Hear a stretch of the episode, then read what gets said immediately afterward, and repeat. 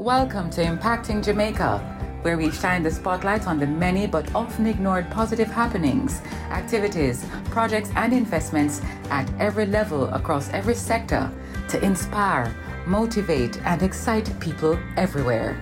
Impacting Jamaica is powered by the Philip and Christine Gore Family Foundation, the Jamaica Public Service Company, Manpower and Maintenance Services Limited, Red Stripe, CareMed, and Proven Investments Limited. My name is Keisha Hill, and welcome to Impacting Jamaica. The United States Agency for International Development, USAID, Positive Pathways activity in Jamaica, implemented by Democracy International, is a 5-year US $15 million activity that aims to build community and family resilience to reduce youth involvement in crime and violence. Joining us today is Paul Teeple, Chief of Party for the USAID Positive Pathways activity, who will tell us more about this ongoing project. Mr. Teeple, thank you for joining us on Impacting Jamaica. Thank you, Keisha. First off, when was the USAID Positive Pathways activity started in Jamaica? Keisha, we started this project just over a year ago. It's part of a larger cooperation between the United States and Jamaica. All right, so why was it necessary to start the project in Jamaica? Why was Jamaica chosen? Well, this is, as I say, it's part of a larger cooperation between the United States and Jamaica, and it's necessary because, unfortunately, because of the overall situation of violence in Jamaica, especially violence in the hotspot communities. I think many of us know Jamaica's murder rate's now around 47 murders per 100,000 inhabitants. That's currently the 5th highest in the world. And a lot of good people here are working night and day to address this challenge. So this activity is designed to work with Jamaican organizations, Jamaican leaders, Jamaican community members, all levels, to support those violent reduction efforts and increase and create a meaningful and lasting change. Okay, what were some of the objectives when it began? I know you've spoken about trying to assist with violence, but I wanted to go a little more in depth to speak about some of the initiatives that you have been able to implement. First of all, in terms of the goals and going maybe a little deeper into that, we're working in partnership with Jamaicans at all levels, like I said, but our real aim here is to help parents, caregivers, and vulnerable youth develop or strengthen their resilience to violence and equip them with what we would say 3 essential assets. First of all, it's individual emotional strength, it's constructive skills to lead them to positive outcomes, and evidence shows that we all need optimism and opportunities for a better future. And so that we believe that if youth and parents and caregivers, and we talk about caregivers as part of the parenting group, because not all of us are fortunate enough to be raised by our biological parents. Many of us are raised or supported by a grandmother, by an aunt, by a neighbor, by another wonderful person in our community. So it's important that we, when we're talking about those influencers in the lives of youth, that we include the caregivers, not just the parents. And so we believe that if they have the strength, the skills, the optimisms, and the real sort of / viable pathways, then they can actually reduce crime and violence in their lives and in their communities. What are some of the target communities and how were they selected? Based on the information we have here, it seems to be right across the island, Kingston, St. Catherine, Clarendon, and St. James. But you can give us some more detail as to where are some of these communities and why were they chosen? Sure. And thanks for asking, because this is really important to note, and why just these 12 and not every community in the island as well, because everyone says, what about my community or what about this community? First of all, we wanted to target 12 communities where we have a better chance of having an impact, and we could learn from that, from those experiences, and then take those experiences and share them in other places. But we felt we needed to focus in order to go deeper and do a better job. So we went through a long process last year around this time, and we talked with over 170 leaders at all levels in Jamaica, from within the government, within communities, within the CSOs, the private sectors, to develop this list of communities. And we were looking for communities that, first of all, that have a great need, communities that are priority hotspot communities, already identified as important by the government of Jamaica. We were looking for evidence of dedicated local leadership, people that we could work with and who wanted to work with us, and then communities where those experiences could be transferred to others. So we came up with this list. It's Jonestown, Hannahtown, and Denhamtown in Kingston and St. Andrew, Nago Head, Gregory Park, and Newland in St. Catherine, Maypen, Effortville, and Palmer's Cross and Clarendon. And then in St. James, it's with the communities of Flanker, Salt Spring, and Norwood. Okay, and these communities seems to be some of the hot spots in Jamaica, especially in St. James. Yes, you're right. All of them are on a list of Jamaican government as priority communities based on existing or growing levels of violence. And yet some of them, say, for example, Salt Spring and Norwood and Flanker, Denhamtown are particularly hot spots at this moment.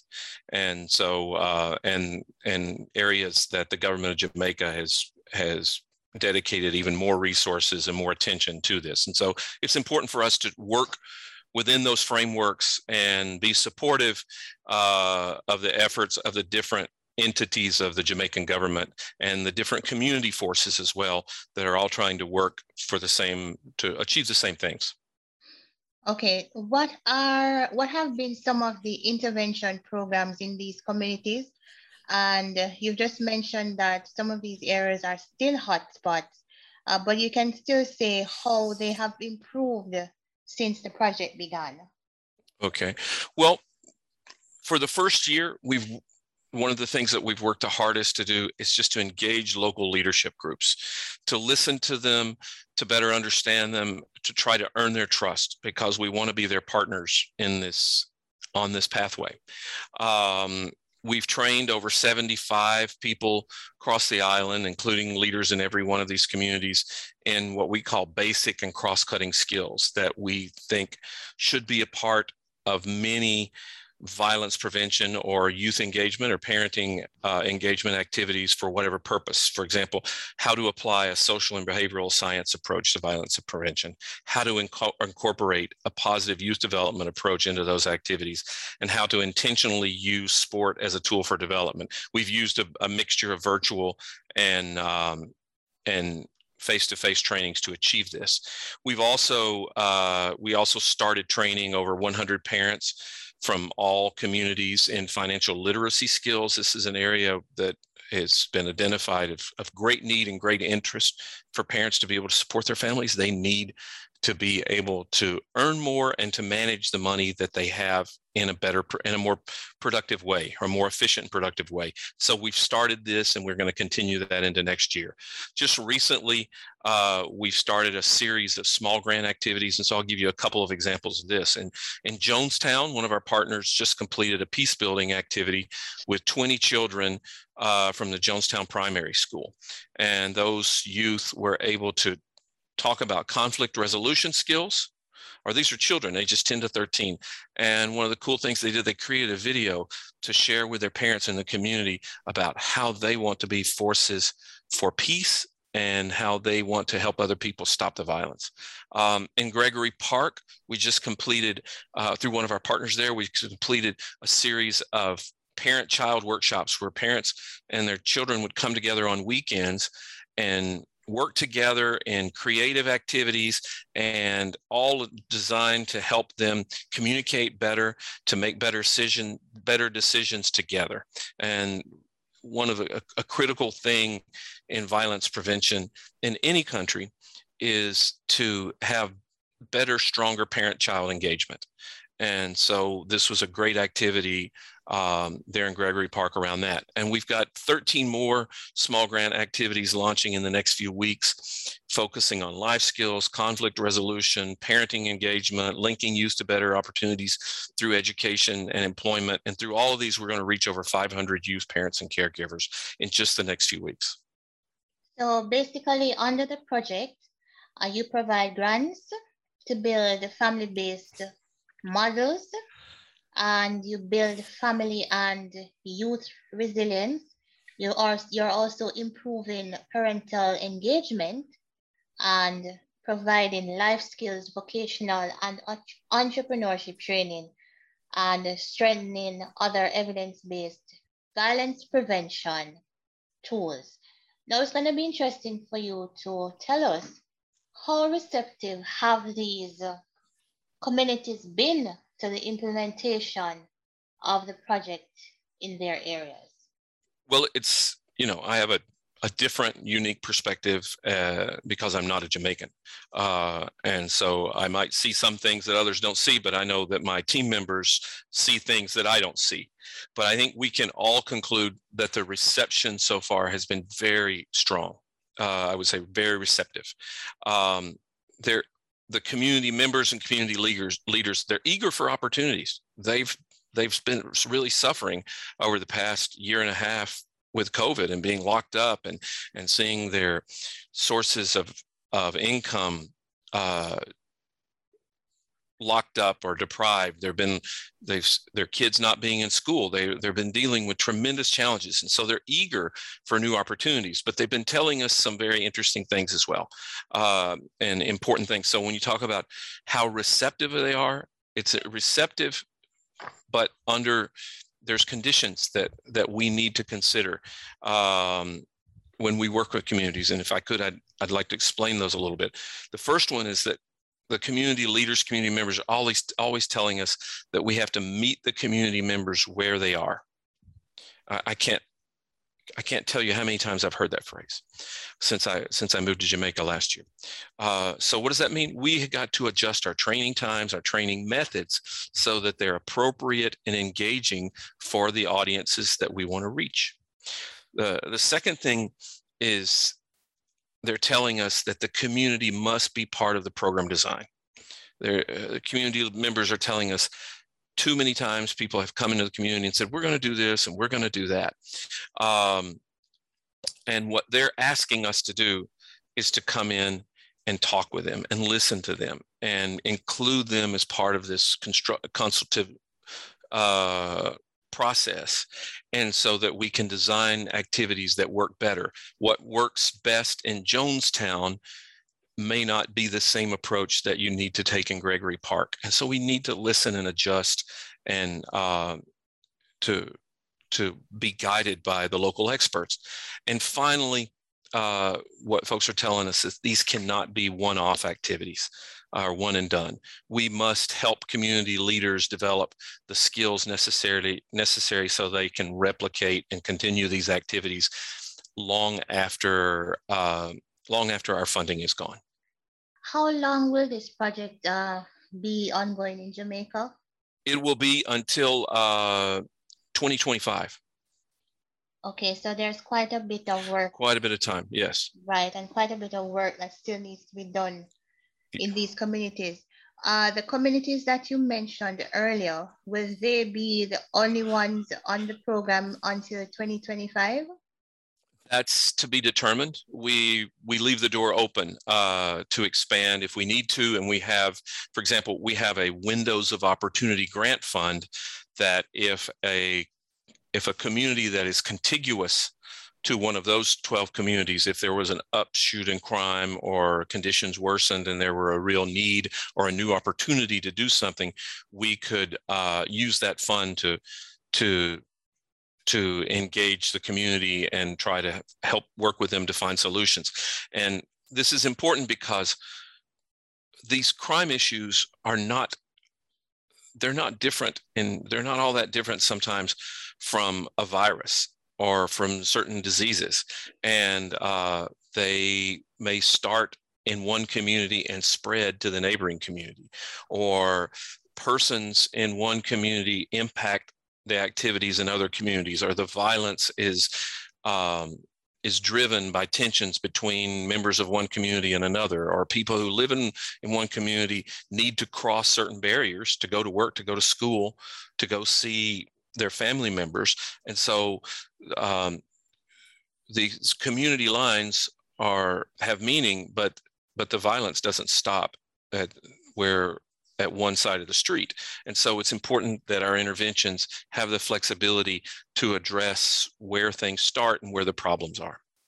Okay, Mr. Teeple, we are going to take a break now to hear from our sponsors, and we will be right back.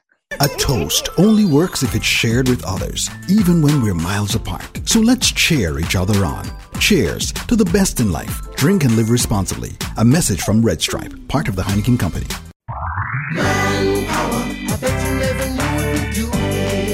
Searching for a one-stop solution to all your facilities maintenance needs? Visit Manpower and Maintenance Services Sales and Distribution Center.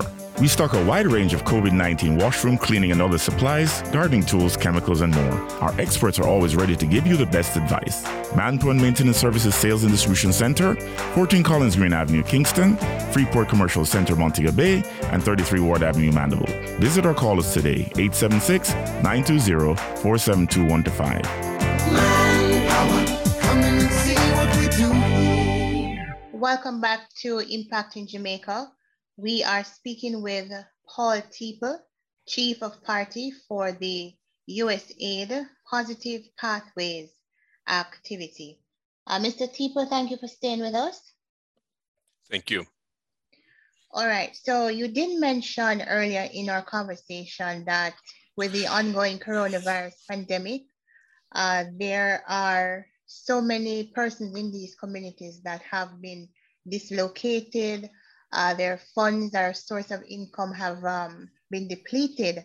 So can you tell us if you have provided grants for these communities, and if you can be more specific as to what the program is doing to help some of these communities, especially during this time? We've started over the past year, we've really focused on building some what we call basic and cross-cutting skills in things like social and behavioral science, positive youth development, parenting engagement, financial literacy, and sport for development.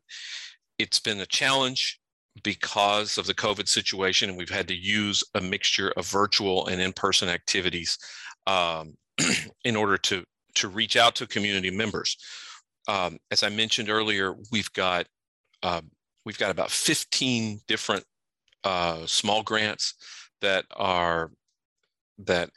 have some of them have already started, others are soon to be started, a couple are through in the approval process still, that are looking at youth engagement through life skills activities, through parenting classes, through a lot of activities where you bring parents and youth together, where doing some training of mentors in the different communities. So it's a mixture of a lot of different activities. In the upcoming weeks, very soon, we're going to be launching a large series of grants or grant activities, what we call a parenting cluster. So it's a number of parenting engagement activities, all designed for parents to be able to improve their skills.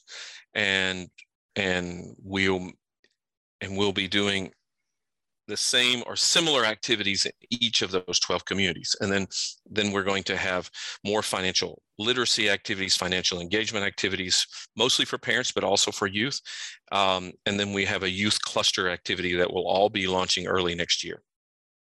Now, USAID Positive Pathways has offered future violence prevention intervention activities, and you've just mentioned some of those, but I want you to tell me, what are the objectives of the project going forward, and how can persons get more information about the Positive Pathways program? Well, our objectives going forward are the same as those that when we started. in the end, we want to help youth parents and caregivers develop the skills and resilience they need to avoid and prevent violence. And we want, and to be on a positive pathway for the future. And we want to work in cooperation with communities and with Jamaican government and with Jamaican private sector, so that these activities can be sustained beyond the USAID funding. But if I could, I'd love to tell you about a really cool opportunity we have going right now. Sure. We've got, we're looking for 12 young video storytellers, one from each of these target communities. Storytellers can be between the ages of 10 to 24, and we have this competition going on. We're asking for youth to send us a mini documentary, no more than 5 minutes. They can shoot it with a phone. We're not asking for it to be production quality, commercial quality. What we're looking for are authentic stories of told from the perspective of a young person, highlighting their community, showing the pride and uniqueness of each of these 12 communities.